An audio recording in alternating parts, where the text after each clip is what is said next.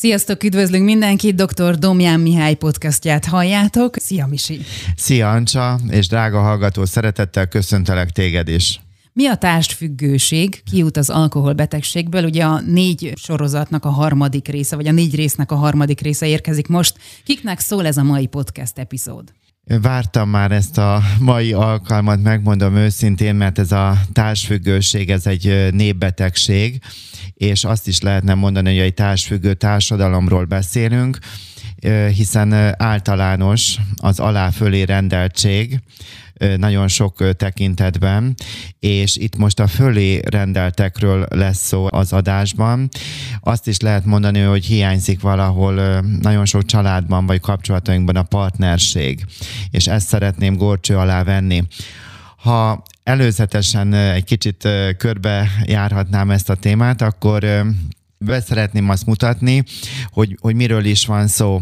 Azt gondolom, drága hallgató, hogy jártál már a gyerekeddel, vagy egy gyerekkel együtt egy játszótéren, és hogy emlékszel, vagy akár a saját kiskorodból, hogy van a libikóka és a libikóka az olyan, hogy van egy hosszú száró, nem is tudom micsoda, és középen van a felfüggesztés, és akkor úgy lehet jó játszani, hogyha a két végén, ennek a szárnak a két végén ül egy-egy hasonló kilogrammú általában gyerek, vagy hát hogyha felnőtteként, akkor is, hogy hasonló kilogramm, és akkor, hogy egyikünk, hol, ha én fent vagyok, akkor te lent vagy, ha pedig te vagy fent, akkor én vagyok lent.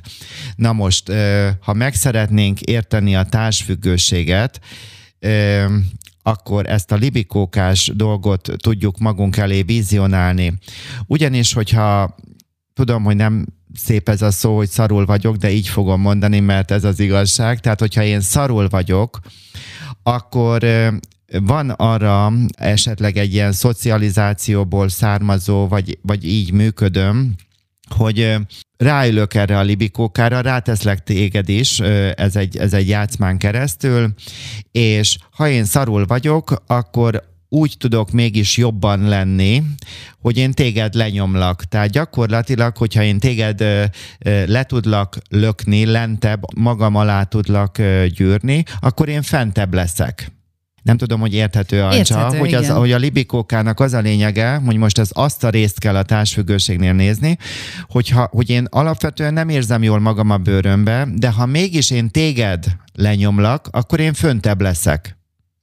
No. És vannak emberek, akik ettől jobban érzik magukat? Tényleg? És valakik ettől érzik jól magukat, ebben az adásban ki fog derülni, hogy így milyen fajta rejtett dolgokkal így nem kell nekik szembenézniük, illetve milyen szerepek azok, amelyek ehhez kapcsolódnak. Tehát nem csak ez a századik adás, mert nem tudom, hanyadik, huszonvalanyadik adás az alkoholbetegeknek szól, tehát ez a társfüggőség, hanem úgy szeretném, hogy, hogy az a népes tábort megszólítani, hiszen az alkoholbetegek családjában írták le először, hogy nem csak az alkoholbetegnek van szüksége gyógyulásra, hanem a mellette lévő társfüggőnek is, tehát maga ezt a jelenséget ott írták le, de utána későbbiekben kiderült, hogy bármilyen mentális vagy fizikai megbetegedés mellett is kialakulhat ez az aláfölé rendeltség, a nem tisztázott családi szerepek is magával hozhatják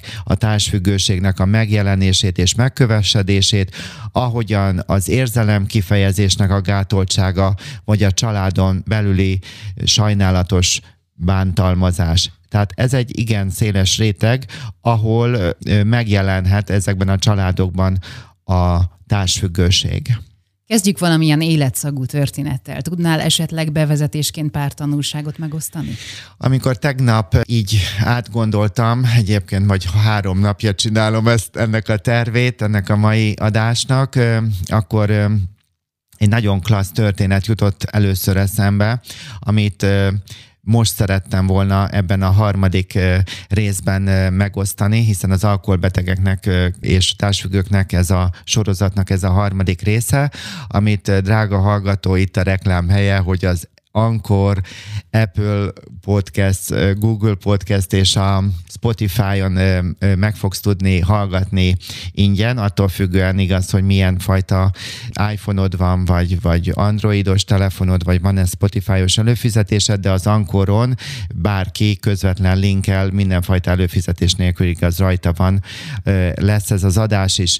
És amikor készültem, akkor a következő sztori jutott eszembe, körülbelül tizen éve, nem tudom megmondani, legalább tíz éve, egy Kármelita rendházban. Fábián atyával, ő már elhunyt, egy idős, rendkívül tehetséges papról van szó, és kitalálta, kitaláltuk, nem tudom, hogy csináljunk egy háromnapos, az ilyen hosszú hétvégét csak nőknek, egy ilyen lelki gyakorlatot, ő vitte a, a teológiai oldalt, én pedig a pszichológiait, és hogy nagyon sokfajta foglalkozás volt, mindent együtt csináltunk, természetesen a misét azt ő tartotta, de hogy ezen kívül nagyon klassz volt, és itt egy olyan történet hangzott el, ami az egész életemet meghatározza. Ez tudom, hogy ilyen nagyon patetikus vagy, vagy túlzó, de mégis igaz, és ezt fogom itt elmondani.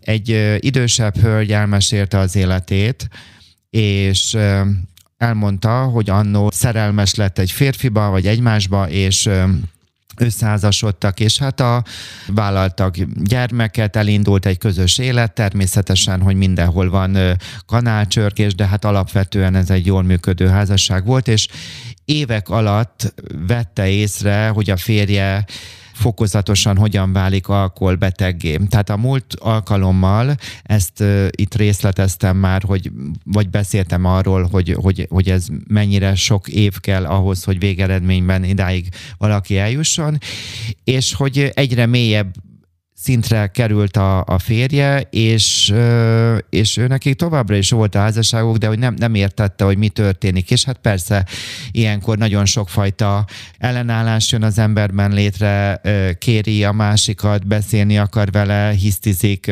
nyomasztja, bántja, tehát minden, de hogy nem történt semmi változás. És akkor, és itt jött egy nagyon lényeges pont, hogy a hölgy azt gondolta, arra jutott, hogy ő neki most önmagának szüksége van egyfajta elvonulásra, és adott magának egy teljes napot, ha jól emlékszem, mert olyan régi ez a történet, már pontosan nem tudom ö, visszaidézni, és ő átgondolta, hogy ő mit érez, ő mit gondol, és mire van szüksége ebben a helyzetben.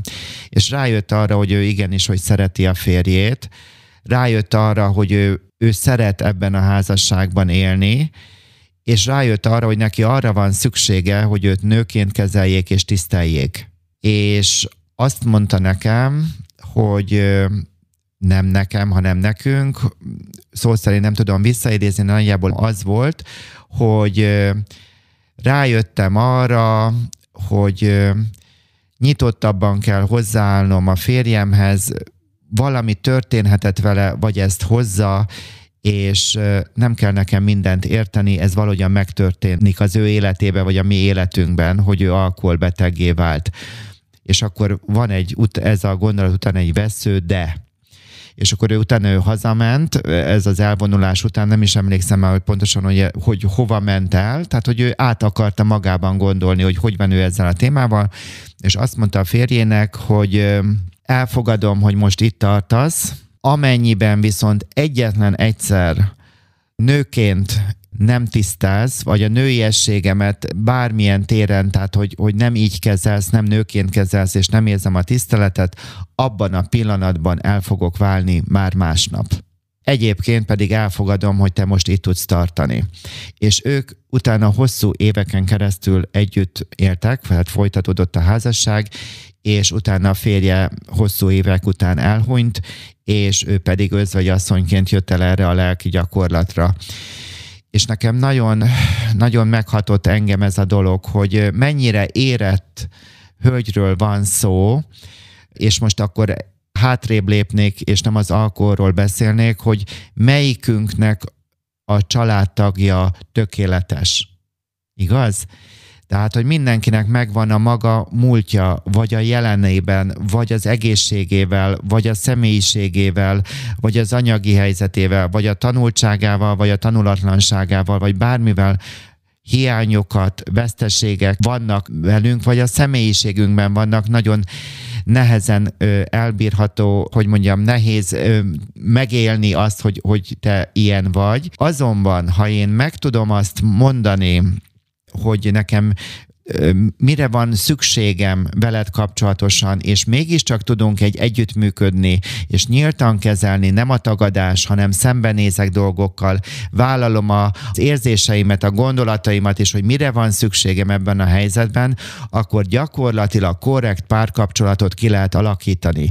Természetesen, hogy ebben egy közös akarat volt, mert a, a hölgy elmondta, hogy a férje az ezt követő éveken keresztül végig megmaradt ebben a tiszteletben az irányában, és hogy a nőként kezelte őt, és ezt az alkoholt, ez teljesen egy határok között tudta tartani, és maga a családjuknál, eh, hogy mondjam, tehát maradt családi életük is, tehát itt ez, eh, ez egy különleges történet. Nem tudom, aki akar ebbe bele tud kötni, de aki meg értő füle van, meg tudja érezni, lehet, hogy nem tudtam olyan jól elmondani, hogy nekem nagyon érett dologról van szó, hogy korrekt párkapcsolatot egy ilyen helyzetben is ki lehet alakítani, ha én nekem van önreflexióra, önismeretre nyitottságom, detektálni tudom, hogy mit érzek, mit gondolok, és mire van szükségem, és a másik vevő erre, akkor igenis, hogy játszma nélkül, áldozatszerep nélkül lehet szeretni, lehet együtt élni úgy, ahol igen, beszűkülve van valamilyen szintéren a játszótér, ezt macska körömmel mondtam ezt a dolgot, de hogy mégis van egy, egy kölcsönös elköteleződés és egy kölcsönös akarat, hogy mi akarunk együttműködni, nyíltan, szóval számomra ez fantasztikus, és hogy annyira sok helyen viszont ez a kettős élet, amit nem a, a megcsalásról beszélek, hanem az, hogy, hogy nincs nyíltan kezelve, hogy mi van, vagy mi nincs és hogy ezek nincsenek átbeszélgetve, mert hogy a sérelmek, a fájdalmak elviszik a beszélgetést, és hogy nem tudnak eljutni arra a pontra, ami egy közös megnyugvás. Tehát itt ez egy ilyen kölcsönös megelégedettséggel vették ezt a fajta, hogy mondjam, felállást, és hogy ebben tudtak együtt élni szeretetben, azzal együtt, hogy a férfi megmaradt alkoholbetegnek,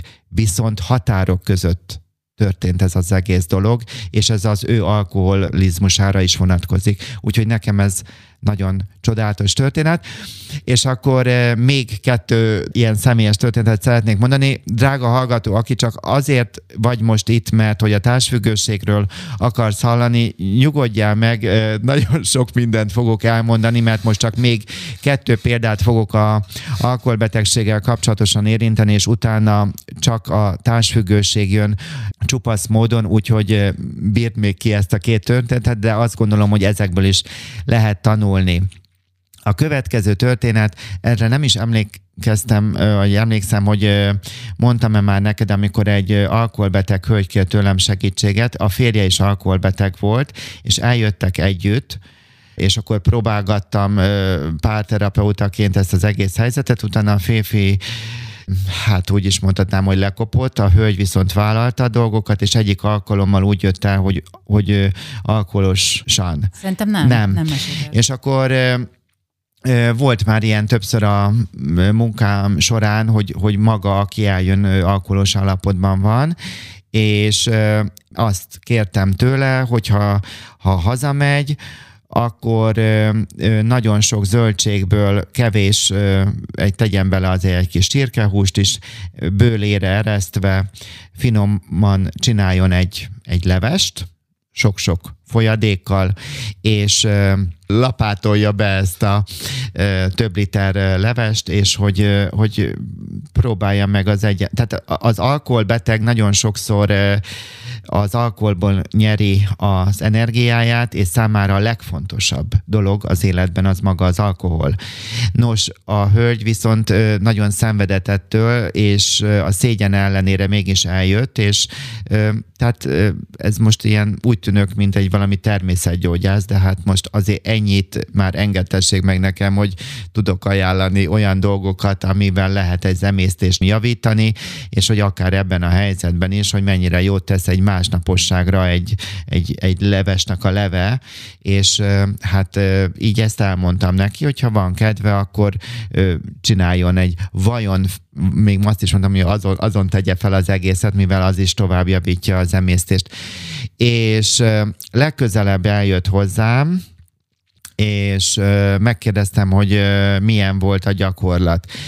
És képzeld el, Ancsa, hogy mindenfajta átmenet nélkül egy ilyen eszméletlen erőteljes zokogásba tör, de egy olyanba, amikor, hogy is mondjam, a, amikor szinte kontrollálatlanul nem csak sír valaki, hanem ilyen reszket, remeg, nem mondom, hogy üvölt, de hogy, hogy, hogy amikor, amikor a fájdalom olyan nagy, de most el tudod képzelni, ez is legalább tíz éve volt, hogy Hát nem az, négy évesen voltam kezdő pszichológus, de hát azért sokkal kezdőbb voltam, vagy hogy mondjam, vagy családterapeuta, 14 éve vagyok, tehát azért jelentős a, az arány, ami azóta megváltozott, és én, én köpni, nyelni nem tudtam. Tehát én, én, én úgy lefagytam, hogy azt elmondani nem tudtam, és őt persze próbáltam megnyugtatni, de nem is tudtam, és én nem is tudtam, hogy, hogy mi történik, hogy én mi rosszat tettem, tehát, tehát hogy eszméletlen, tehát olyan, olyan fájdalom jött ki, amit, amit még én sose találkoztam. Már ilyen szituációban. Pszichológusként egyébként volt olyan, hogy egyetemet végzett 30 valány éves férfi előttem elvetette magát a földön a felesége jelenlétében, tehát hogy egészen, igen, igen, tehát hogy a, ez jó Jaj. életemben ilyen nagyon ritka. Na, és akkor a hölgy megkérdeztem, mint megnyugtattam, hogy hogy volt valami baj, vagy volt valami rossz, amit mondtam vagy, vagy, vagy mit tetszik érezni? Vagy szá- tehát, tehát ott már akkor én is riadt voltam, annyira nem volt oda illő, ennyire erőteljes ez a reakció. És azt mondta, hogy nem, hanem itt tudja megmutatni a fájdalmát, és hogy az a legnagyobb, hogy ott, amikor csinálta a levest, miután hazament tőlem, akkor döbbent rá, hogy 50 évesen életében ő most főz először önmagának bármit, vagy tesz önmagáért bármit. Hm és neki ez fájt. Szóval ez is egy életre megmaradt, hogy, hogy hát először, tehát hogy is mondjam, igenis, hogy elmondom, hogy ettől a hölgytől nagyon sokat kaptam az életben, és hogy nagyon hálás vagyok, hogy így megmutatta nekem a, az ő fájdalmát, és, és erősít azt hiszem, hogy most így a megosztásomon keresztül mindannyiunkat, hogy, hogy merjük magunkra figyelni. Tehát az alkoholbetegségnél nem tudom eléggé hangsúlyozni, hogy egy alkoholbetegnek meg kell tanulnia visszautasítani a mások irányából kapó gondoskodást, és neki kell a saját életébe helytálnia. Tehát ez egy nagyon fontos ö, családterápiás szemlélet. És akkor a harmadik ö, példa, ö, 97-ben ö, második egyetemi diplomát kezdtem el, vagy a, igaz a pszichológiát, az orvosi után, és akkor felvételi volt, mi voltunk, hát gyakorlatilag az első évfolyam, aki levelezőn végez, vagy, vagy, vagy kezdhette el ezt a szakot tanulni Debrecenben, és majd egyszer elmesélem, hogy hogyan választottam ezt a pszichológiát, de most nem azon, nem erről akarok beszélni. És akkor hát indult a felvétel és sikerült, és akkor jött a szeptember az első ö, konzultáció, az első négy nap volt egybe, és ö, egy, hát az ember igaz bemegy akkor egy osztályterembe, ott van az évfolyam, 35-en voltunk, hát ö, ö, az ember ezzel-azzal beszélget, hogy azt se tudja, hogy merre van előre, de hogy mégis próbál kommunikálni, meg minden és meg hát akkor még 20 éves voltam, tehát hogy kis fiatal csákó, és egyik, egyik társal, vagy hogy mondjam, csoporttársal elkezdtem beszélgetni, és akkor ő nem emlékszem a keresztnevére, és akkor mondta a keresztnevét, hogy ő hány, mondjuk mondok 1524 napja nem iszik, tehát hogy ő ezzel, ezzel indított, hogy ő alkoholbeteg, hány napja nem iszik, és azért van itt, mert második diplomaként ő eldöntötte, hogy ő pszichológus akar lenni, és az alkoholbetegeknek akarja szentelni az életét. Utána azt hiszem még a legelején ő halasztott egy évet, tehát nem tudok róla semmit mondani, de nekem ez nagyon megmaradt és hát ezúton is köszöntöm őt, ha esetleg meghallgatja ezt az adást, és köszönöm egy fiatal hölgy írt Budáról, és nagyon szép hosszú levelet, aki szintén alkoholbeteg, hogy neki mit adott az előző két adás, és visszatérve ez a férfihez, hogy igen, aki belátja azt, hogy ő, ő mivel küzd, sőt, ő ezt nyíltan vállalja, és még ezért tanulni is akar. Én úgy gondolom, hogy ez a férfi legalábbis én, amikor még 20 nem tudom hány éves voltam, amikor ő már egy pár évvel nálam idősebb volt, ő sokkal előrébb volt, mint én. Mind az önismeretben, mind az emberségben, és nekem nagyon-nagyon sokat adott ez a pár mondat, amit mi beszéltünk, hogy lehet így is élni, vállalva magam, segíteni a saját gyengeségem intelligens felvállalásán keresztül másoknak. Úgyhogy én ezt a három különleges példát szerettem volna elmondani, és mind a három ki fog derülni, hogy hogyan későbbiekhez passzolni fog. Miért fontos a társfüggőségről beszélni? A társfüggőség az nem olyan, mint egy betegség, hanem ez egy betegség. Tehát ahogyan egy alkoholbeteget detoxikálni kell, nem az a szó, hogy kell, hanem lehet, vagy, vagy az az ő belátása roppant módon fontos, hogy ő belássa azt, hogy neki segítségre van szüksége.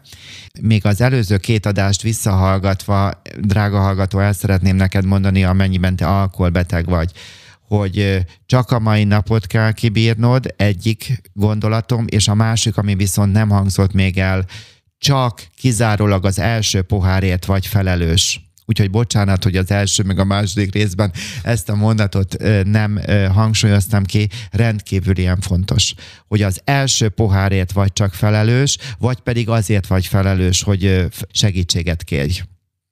Nos, tehát ahogyan egy alkoholbeteg választhatja azt, hogy a detoxikációt, ezt macska körömmel mondom, ezt a gyógyulási utat, hogy ő gyógyult alkoholbeteggé válik, mert egy alkoholbeteg mindig alkoholbeteg marad.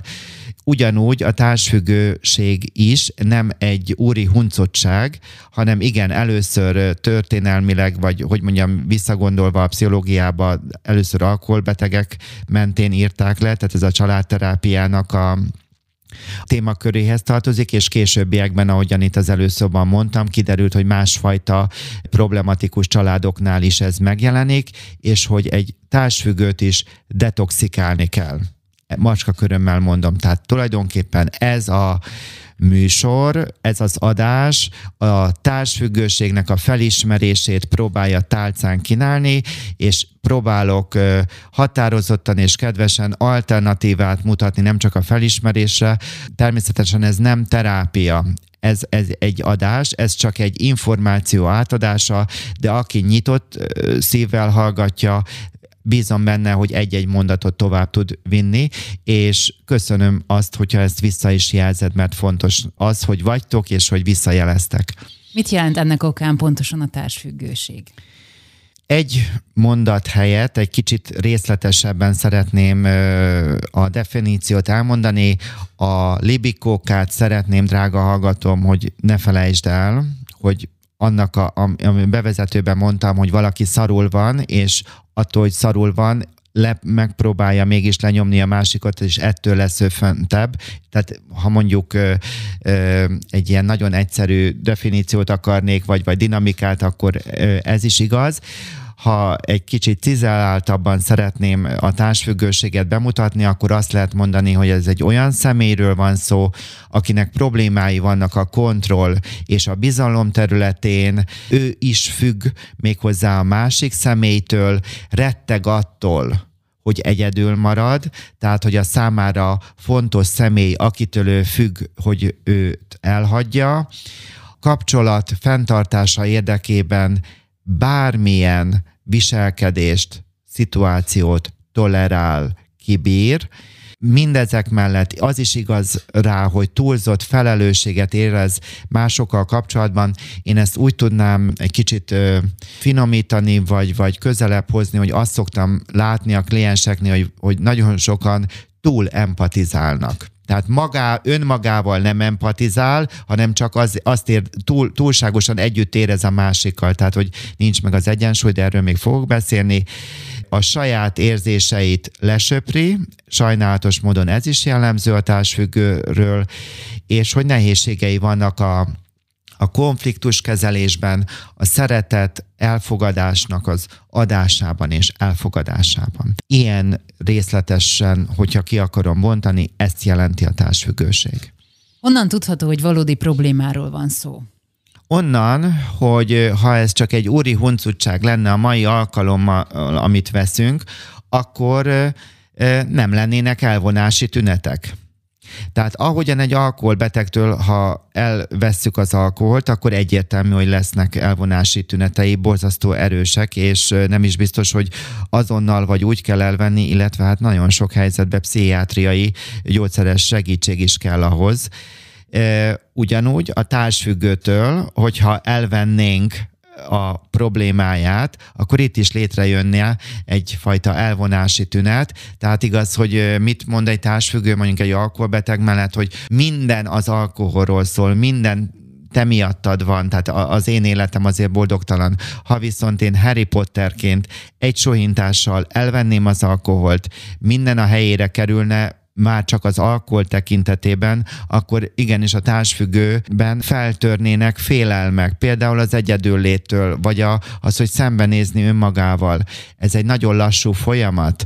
Tehát ahogyan az alkoholbeteg fokról fokra tud a gyógyulásban erősödni, ugyanúgy egy társfüggő is fokról fokra tud, tehát az érzéseivel, gondolataival, szükségleteivel, jövőjével, önmagával, tehát hogy valamit kezdeni és felvállalni. Tehát igenis, hogy egy valódi problémáról van szó, és hogyha egy társfüggőtől elvenném egy pillanat alatt a problémáját, akkor elvonási tünetei lennének. Hogyan alakul ki megint a gyermekkorban átélt érzelmi klíma perdöntő?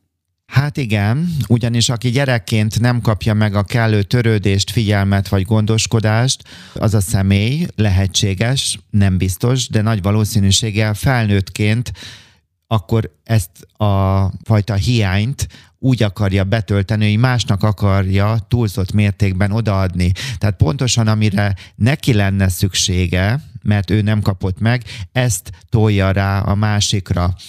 Tehát tulajdonképpen ebben a megközelítésben a megoldást is láthatjuk, ugyanis fel kell ismernünk azt, mindenki küzd valamilyen szinten a társfüggőséggel is, amíg ez nem tudatosul, hogy nem szerethetlek jobban, mint te szereted önmagad, vagy nem szerethetlek téged jobban, mint magamat szeretem. Tehát itt ilyen többszörös tükrök vagy egyensúlyi állapotra kell, és hát kommunikációra van szükség, hogy hát most nagyon durva leszek, vagy, vagy, vagy szélsőséges, mit ér nekem meg ez a kapcsolat, hogy, hogy mennyire vagyok ebben, amit adok, önazonos. Tehát nagyon sokszor nincsenek határok, hanem határtalanul. Én egyszerűen túl gondoskodó vagyok, túl empatikus vagyok, túl szeretlek, túl szabályozlak, hát ezeket itt majd még részletezni fogom, és hogy magam tá- háza tájékán kell sepergetni, hogy én nekem mit jelent az önszeretet, vagy önmagamnak az elfogadása. És ezzel az egyensúlytalansággal kapcsolatos az is, hogy sokszor a társfüggők túl azonosulnak a másiknak a fájdalmával, hiányával, tehát, hogy amikor látja, hogy a partnere szenved, akkor ebbe túlságosan bevonódik, már pedig valamilyen szintéren meg kell hagynunk, hogy, hogy, hogy egy felnőtt emberről a beszélünk, hogy őnek is lehet nehézsége, vagy nehéz ö, helyzete, és azon neki kell túljutnia, és én igaz, hogy nem túl empatizálni akarok vele, vagy túl gondoskodni, hanem, hanem hogy hagyom, hogy ő benne ez megérjen ez a folyamat, és ugyanakkor ö, főzhetek neki egy teját, vagy egy lehetek vele kedves, vagy, de hogy hagynom is kell, hogy a másik nem úszhatja meg, hogy a fájdalmával, vagy a hiányával, vagy a mulasztásával ne szembesüljön. Tehát e, ez, ez is egy fontos dolog, és azt is lehet látni a társfüggőknél, hogy tudattalanul ugyanolyan érzelmileg elérhetetlen társat választanak, mint amit annó a szüleivel kapcsolatosan ő átélt, vagy úgy is lehet ezt mondani, hogy ugyanolyan küzdelmes légkört alakítanak ki felnőttként maguk köré, mint ahogyan gyerekként átéltek. Ez egyébként munkahelyi szintre is igaz, nem csak családi szintre és hát van még egy ilyen meggyőződés is, ami lehetséges, hogy fennáll egy társfüggő életében, hogy minden kapcsolatot idillivé lehet tenni. Tehát ez a, ez a fekete-fehér gondolkodás módból, hogy minden olyan, tehát a tökéletes, de hát tudjuk, hogy attól valami emberi, hogy rálátok mind a saját, mind a másiknak a, az árnyékára, és azzal együtt vállalom be mind magamat, mind a másikat. Hol kezdődik a társfüggőség? Igen, ez egy nagyon jó kérdés, köszönöm.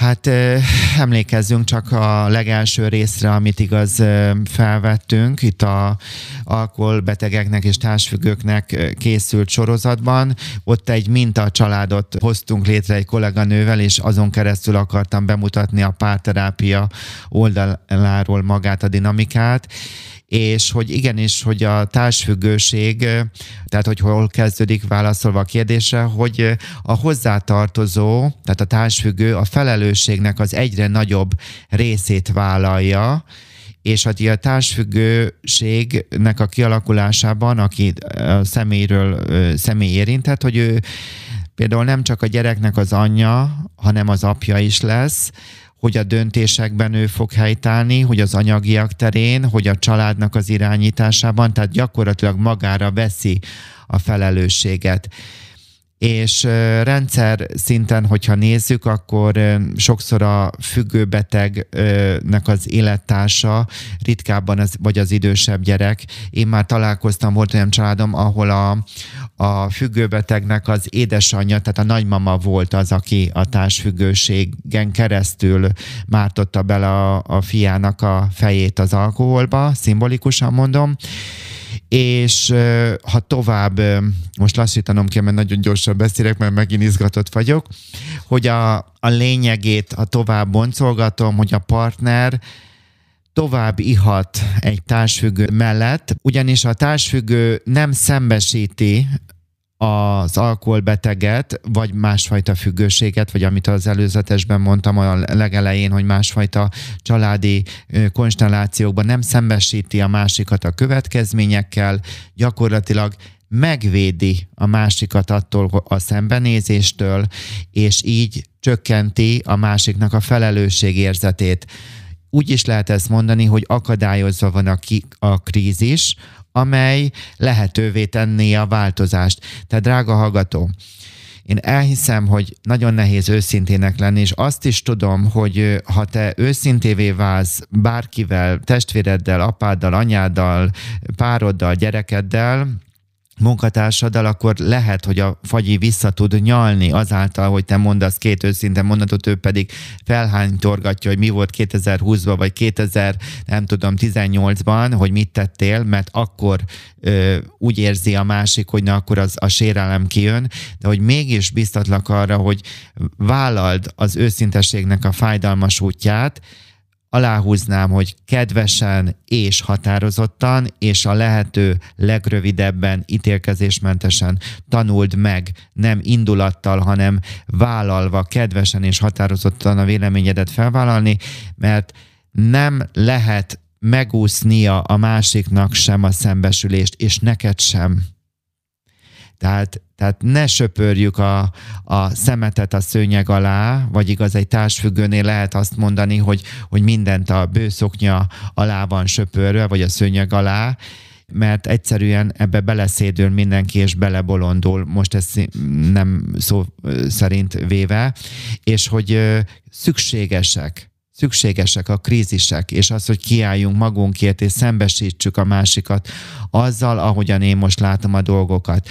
Nos, tehát folytatva a társfüggőknek a jellemrajzát, azt is szabad mondani, hogy kezdetben ez a magatartás mögött egyfajta hiszékenység van, viszont ez később átmegy egyfajta öncsalásba.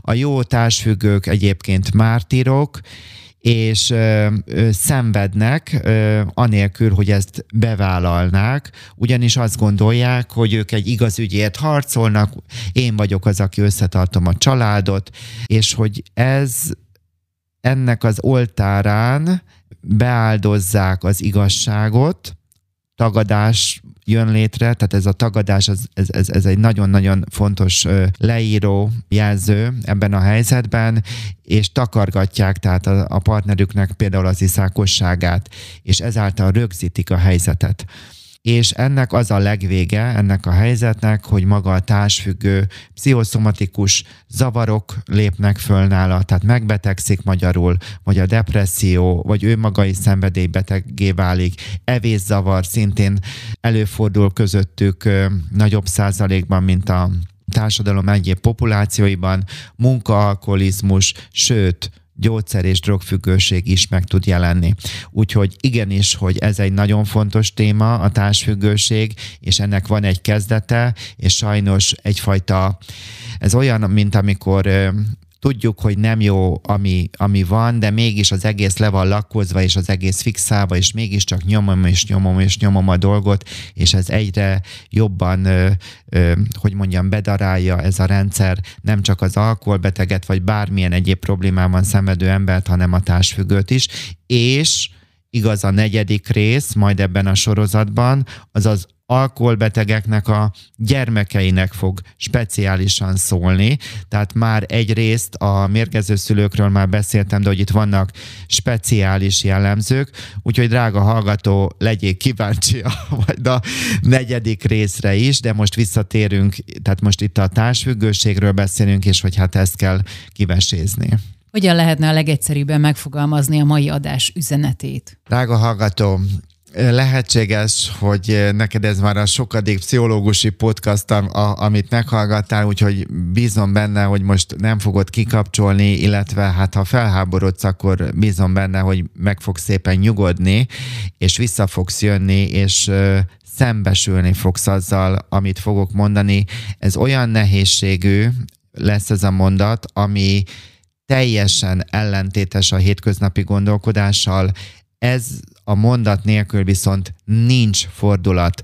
Tehát drága társfüggő, címkével most nem akarlak ellátni, de hogyha érintett vagy valamilyen fogban, mert ez se fekete-fehér, akkor el szeretném neked mondani azt a mondatot, hogy úgy tekints az alkoholbeteg apádra, anyádra, társadra, gyerekedre, bárkire, hogy még nem ivott eleget tudom, hogy borzasztó nehéz. Tehát mondhatja valaki azt, hogy én most egy trágárként, vagy trágárkodok itt.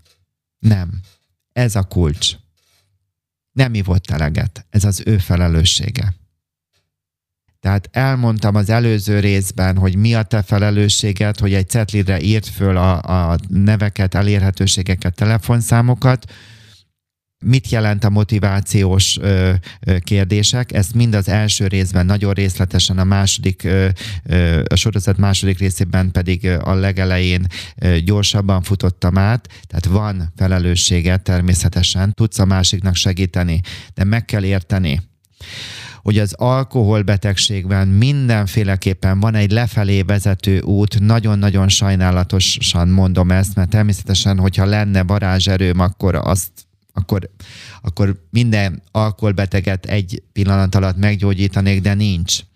És hogy van egy lefelé vezető út, és egészen amíg oda lent nincs egy koppanás, tehát nincs egy, egy, egy jól körülhatárolt ö, ö, ébresztő, addig nem tud elindulni fölfelé, és a fölfelé úgyse egyértelműen fölfelé, nem kettőt előre, egyet hátra, egyet előre, kettőt hátra.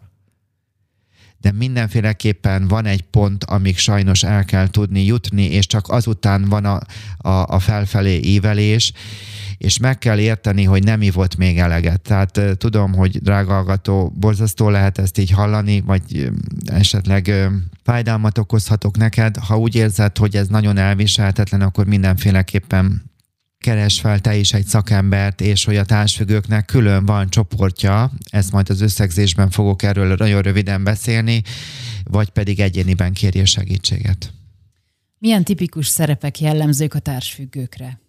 Hat szerep van, amikor alkoholbeteggel vagy ilyen családdal foglalkozom, akkor ezt a hatot sose tudom felsorolni, de most utána néztem, mert mindig csak nem tudom, öt jut eszembe, de ez évek óta így van, hogy, hogy, hogy egyszerűen így nem tudom, az embernek az agya véges. Tehát ez a hat szerep, ami a társfüggőknél analizáltak, megmentő, gondoskodó, lázadó, hős, szabályzó és passzív akkor ezt most egy kicsit részletezném. Hát a megmentő szerep, ez nagyon egyszerű, hogy én gyakorlatilag téged áldozatnak látlak, és meg akarlak menteni. Tehát a megmentő szerep ez azt jelenti gondoskodó. Igaz? Tehát, hogy én veszem neked az alkoholt én vagyok, aki kitakarítok utánad, és hogy én vagyok az, aki, hogy mondjam, mint hogyha a világ legtermészetesebb dolga lenne, hogy, hogy te mindent összehánysz, vagy, vagy minden pénzt elköltesz alkoholra, és hogy én még mindig gondoskodok. Következő, lázadó a lázadó szerep. Hát igaz, ezt ismerjük, amikor, amikor még mindig a serdülőkornál tartunk. Ki akarok törni, harcot kezdeményezek folyamatába. Tehát, hogy ebben, és hogyha ez igaz 15 éve fönnáll, vagy 10 éve, vagy 5 éve, tehát akkor ez is egy ilyen megkövült helyzet. Következő, hogy hős, hogy én egy hős vagyok, mert hogy nekem ezt ki kell bírnom. Gyönyörűségem, hogyha te 5 éve a hősies, a nagy hősnő, vagy a hős férfi, vagy nem tudom micsodának a szemébe vagy, akkor ébredjél fel, mert Marvel filmekben áll jó, neked téged tönkretesz, de nem hős vagy, hanem egy, egy ember, egy érző ember. A szabályzó szerep, ez a következő, hát ez is nagyon egyszerű, tehát hogy oszd meg és uralkodj. Tehát azáltal, hogy tehát ez a szabályozás, ez is lehet egy fontos szerep illetve a hatodik ez a passzív. Hát ez is nagyon klassz, hogy amikor akármi történik, én passzívan jelen tudok lenni, tehát bármennyire hihetetlen. Tehát valakinek lehet, hogy most a hat közül lesz olyan, ami, amelyikre be tud ugrani ö, valaki a környezetéből, és valamelyik ö, többségére pedig nem. Ez mind a hat ö, jellemző lehet, vagy ezek, tehát nem a mind a hat egyszerre, hanem ezek között az egyik. Alapvetően ez a harc és az elszigetelődés és a felelősség áttalás, ez ennek a libikókája jellemző a társfüggőre, és magát a család rendszerére pedig ez a beszekedés, kibékülés, ahogyan az első adásban a mintacsaláddal kapcsolatosan ezt részletesen tárgyaltam. Mindenféleképpen nyíltá kell tenni egy alkoholbeteg családban föloldva a tagadás, hogy igenis, hogy itt egy alkoholbetegségről van szó, nyíltá teszem a, az érzelmeimet, a fájdalmaimat, nyíltá teszem, hogy ez nekem mit okoz gondolatilag, és hogy mire van szükségem, és hogy igenis, hogy mindennek lehet, hogy van következménye, jóvátételkérése, stb., és legyen következmény. Ugyanakkor az is igaz, hogy be kell fejezni a hibásnak a keresését. Tehát ez egy olyan társadalom, ahol mi élünk, ahol a legkönnyebb beletörölni a lábunkat egy alkoholbetegbe, vagy éppen akárki másba, de most itt az alkoholbetegekről van szó. Nem is mondtam neked, Ancs, hogy van egy tervem. Mi a terved, Misi? Szeretnék, fogunk, vagy szeretnék, inkább így mondom, hogy szeretnék evészalporosokkal kapcsolatosan is majd egy sorozatot, de térjünk vissza. Na, ez jó ötlet. Igen, igen, igen, mert nagyon sokan anorexia, bulimia-ról csak kellene.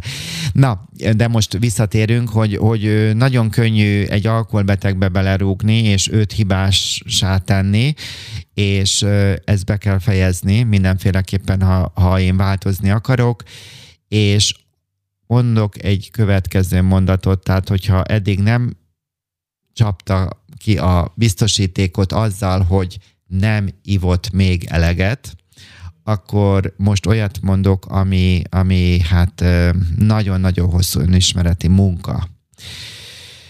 Odaszánás, elsírt könnyek után juthat el egy társfüggő oda, illetve maga a család, ha kap szakember segítségével hosszú-hosszú, nem hetek, nem hónapokról beszélek. Mondjuk másfél év segítséget, hogy a család be tudja ismerni, hogy nekik szükségük van az alkoholizmusra.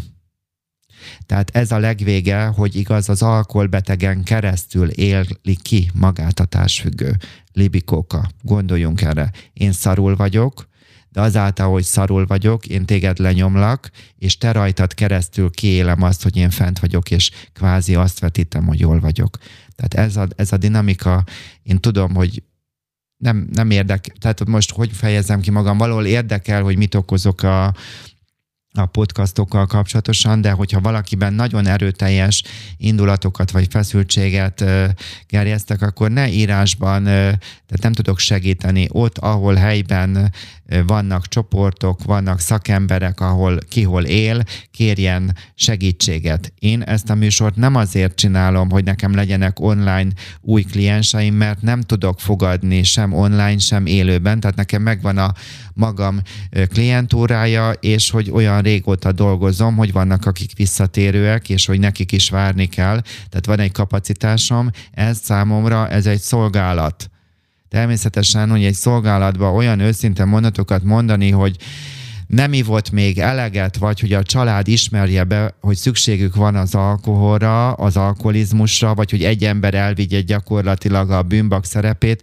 hát én ezzel tisztában vagyok, hogy ettől olyan iszonyat messze van a társadalom, hogy ezt, hát ez, ez egy abszolút tabusított dolog, de hát van kiút és, és lehet, hogy én egyedül vagyok, így nem vagyok egyedül, mert nagyon sokan így gondolkodnak szakemberek, de hát, hogy erről beszélni kell, hogy van lehetőség, és nem csak az alkoholbeteget kell detoxikálni és támogatni, hanem a társfüggőt is.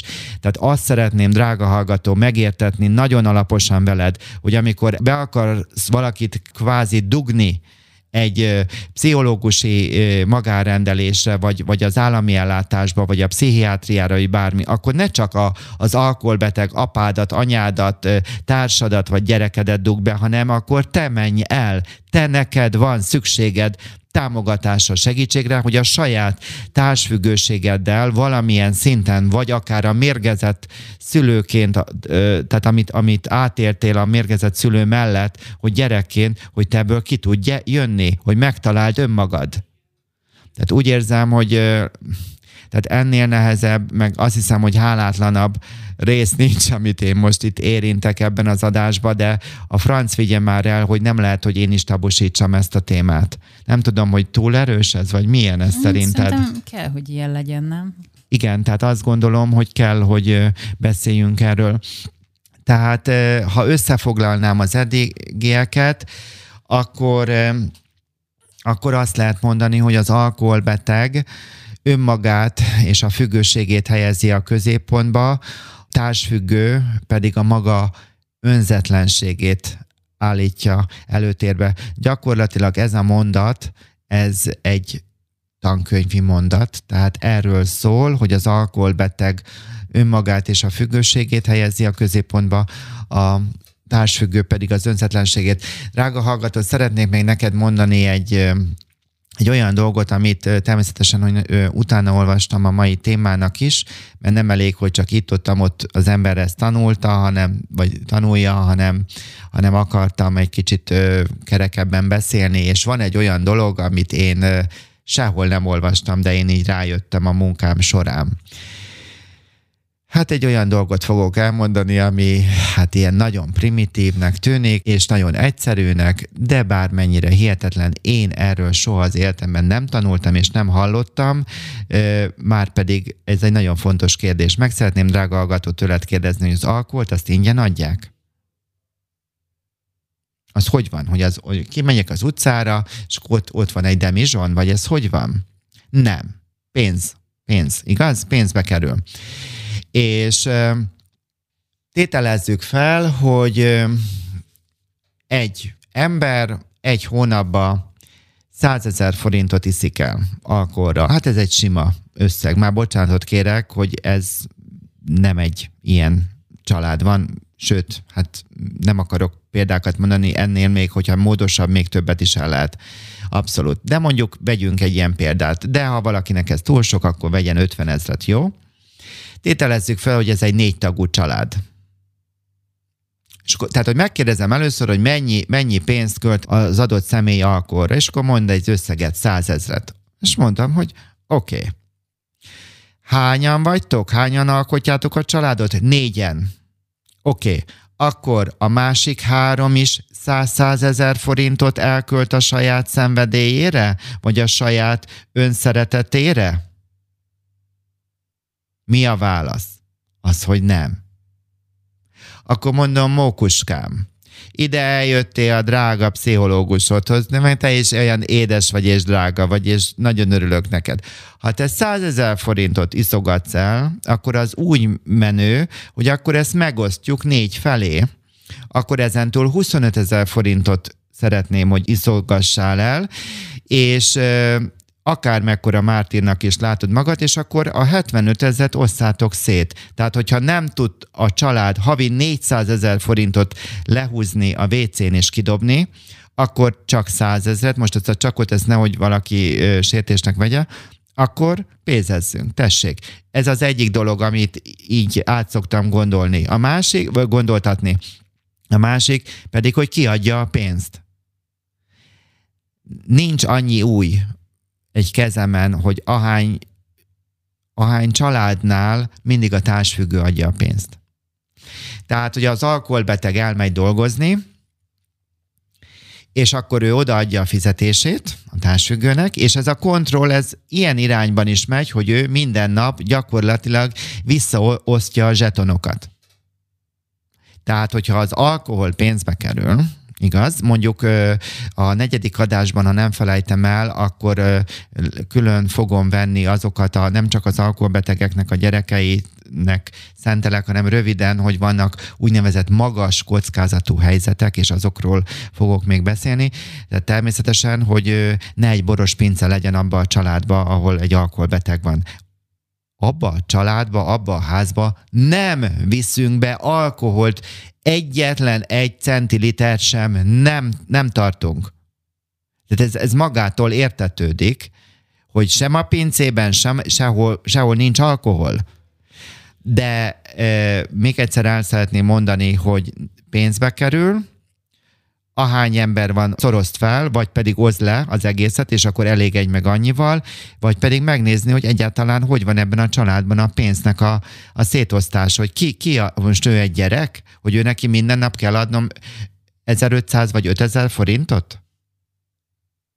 Tehát ezek, ezek rendkívül, rendkívül furcsa szituációk, és hogy ezekben is drasztikus változásra van szükség. Tehát a családnak a, az anyagi, gazdasági helyzetében, és ha most drága nagymama, nagypapa, vagy szülő, vagy bárki hallgat, hogy a te gyereked alkoholbeteg, vagy az unokád, akkor ne adj neki a kezébe pénzt élményt adj gyönyörűn, vagy mondasz neki, hogy meg tudsz neki főzni, természetesen egy alkoholbeteg az alkoholból akarja, vagy, vagy, vagy arra állt át az egész emésztésrendszere, tehát ez, ezért ez egy nagy, nagy mutatvány letenni az alkoholt, de hogy akkor mondd azt, hogy menjünk el egy vidámparkba, vagy egy, egy sétára, vagy, vagy menjünk el, együnk egy süteményt, vagy, vagy beszélgessünk, vagy menjünk el egy masszázsra, vagy tehát, tehát legyünk együtt. De te pénzt ne adjál a kezébe. Te ne finanszírozd a másikat, Mert akkor lehet mondani, hogy de hát akkor, akkor, akkor ő a felelős, hát az, azért én nem vagyok felelős. Hát, hogyha tudod, hogy a másik egyébként az elmúlt kettő évben arra költötte a tőled kapott pénzt, hogy ő azon alkoholt vásárolt, vagy akármit, drogot, vagy nem tudom, akkor miért adsz neki pénzt? Élményt adj, magadból adj, beszélgess vele, találjatok ki kreatívan dolgokat, újból és újból kezdeményez. Persze fogod, mondhatod, hogy de hát eddig is mondtam neki, akkor mond újból. Szereted őt? Próbálod őt elfogadni? Fontos ő neked? Ki ő neked? Hol vannak a határaid? Tehát nekem igenis egy életre szóló példa az az idős hölgy, amit a mai adás első példája ő volt, hogy határok, önismeret, saját érzéseim, gondolataim, szükségleteknek a felvállalása, tehát határokat húzok. Egyébként nem beszélhetünk rokoni kapcsolatokról, akkor sajnos, hogy a az a hölgy, a, akivel együtt tanultam annó a családterápiát, ő daganatos betegségben elhunyt, de Ancitól nagyon sokat tanultam, és nagyon sokat családterápiát csináltunk, tizenéve, és hogy ő neki volt az a mondata, hogy mi jó neked, hogy abban hiszel, hogy neked van egy férjed, vagy feleséged, vagy gyereked. Csernus doktor a drogosokkal kapcsolatosan azt mondja, hogy neked nem fiad van, hanem neked egy drogosod van. Tehát azért szembe kell, van itt mivel szembenézni, és én még egyszer elmondom, hogy ez a műsor nagyon megterhelő, és mindenféleképpen, akiben nagyon sok feszültséget hoz létre, menjen el, kérjen szakembert, mert nem lehet egyedül a társfüggőségből kijönni, kell hozzá egy szakember. Összefoglalva, milyen szálak kötik a társfüggőt ahhoz a személyhez, akitől függ? Hát több szál van, felelősséghárítása, ez azt jelenti, hogy nem hiszi, hogy képes megoldani a saját problémáját, ezért nem vállalja fel a saját életének a felelősségét, következő az aktivitás hiánya, másoktól várja el a saját problémáinak a megoldását, a saját életében passzív, tehát az önszeretetben nagyon gyenge, autonómia hiánya, ez, ez egyfajta megfelelést akar, hogy azoktól, akiktől a problémái megoldását reméli, azok felé meg akar felelni, hogy számíthasson rájuk, és nem látja magát önálló lénynek.